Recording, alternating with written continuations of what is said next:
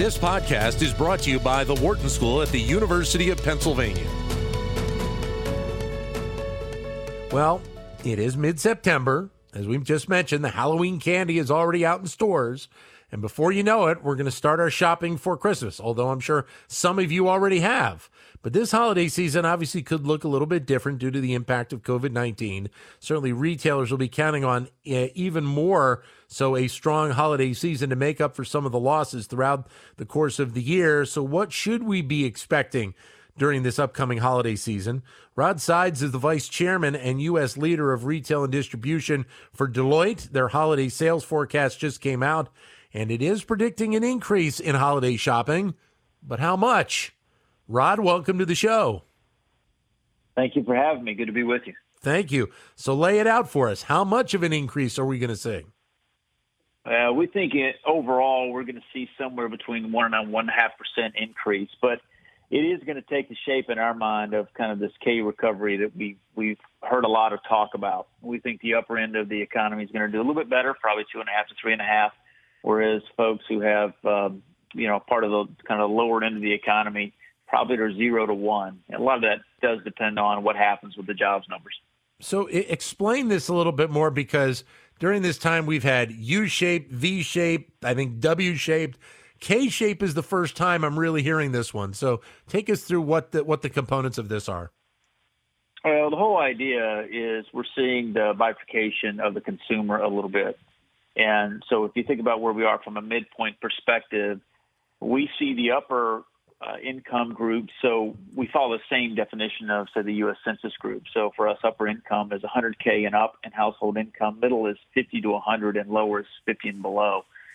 So if we think about the impacted folks as we came out of the pandemic, obviously the upper income group generally didn't uh, have the unemployment numbers that we saw on the lower end because you know a lot of them were able to move to virtual work, et cetera, and so a lot of that has really not impacted that group as much in terms of unemployment. So our view is that that segment of the um, economy is going to do pretty well and probably continue to grow at a two and a half to three and a half percent clip on holiday. When you look at a lot of the service sector jobs that really were highly impacted uh, with unemployment and are very dependent upon the stimulus, as that begins to run out, then we see a lot of the, the lower, middle, and, and lower income households really struggling as they go into holiday season, and so we see that declining. So that's that's how we get to the K shape in terms of what we think may happen going into holiday. How much impact do you think there is going to be from COVID overall? And obviously, the the the the holiday shopping period I think is is unique to itself, but you know this year having so many retailers that were shut down because of the virus and and couldn't reopen, uh, you know probably in many cases to longer than they want. There is going to be a significant overall impact on retail this year.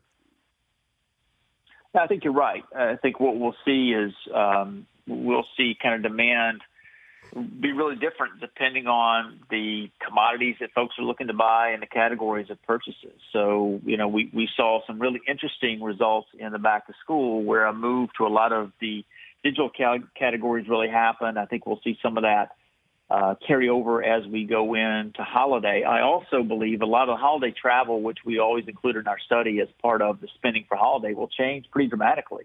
Mm-hmm. So the the trips home to see grandma may not happen because folks are worried about the, the impact of the COVID-19 and the pandemic and whether or not there's some spreading going on, et cetera. So I do think it's going to have a big impact. How and where people shop will also be impacted. So, you know, our projections are that year over year, we could see e-commerce grow another 25 to 35 percent year over year, and so obviously that would have impacts for what happens in the store. And I think at this point, Rod, it's almost not even a, question uh, that you're going to see that type of a game, but an expectation because the trend was was shifting anyway. We were already seeing at the holiday season more people buy online anyway, and then you throw in COVID on top of it, it's it's almost a kind of a natural path, at least for this year. 2021 Maybe something different, though.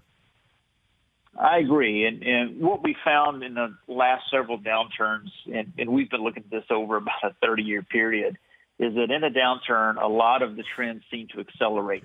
uh, versus decelerate. So this movement to online, especially in the holiday, should pick up. You know, we just came off of our back to school season, and we saw the same thing happen there.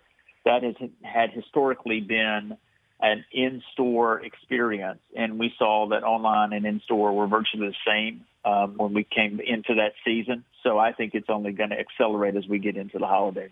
How much then, in putting this report together, are you going off of the, the, what occurred the year before, but how much the trend has been in the months leading up to the release of this report?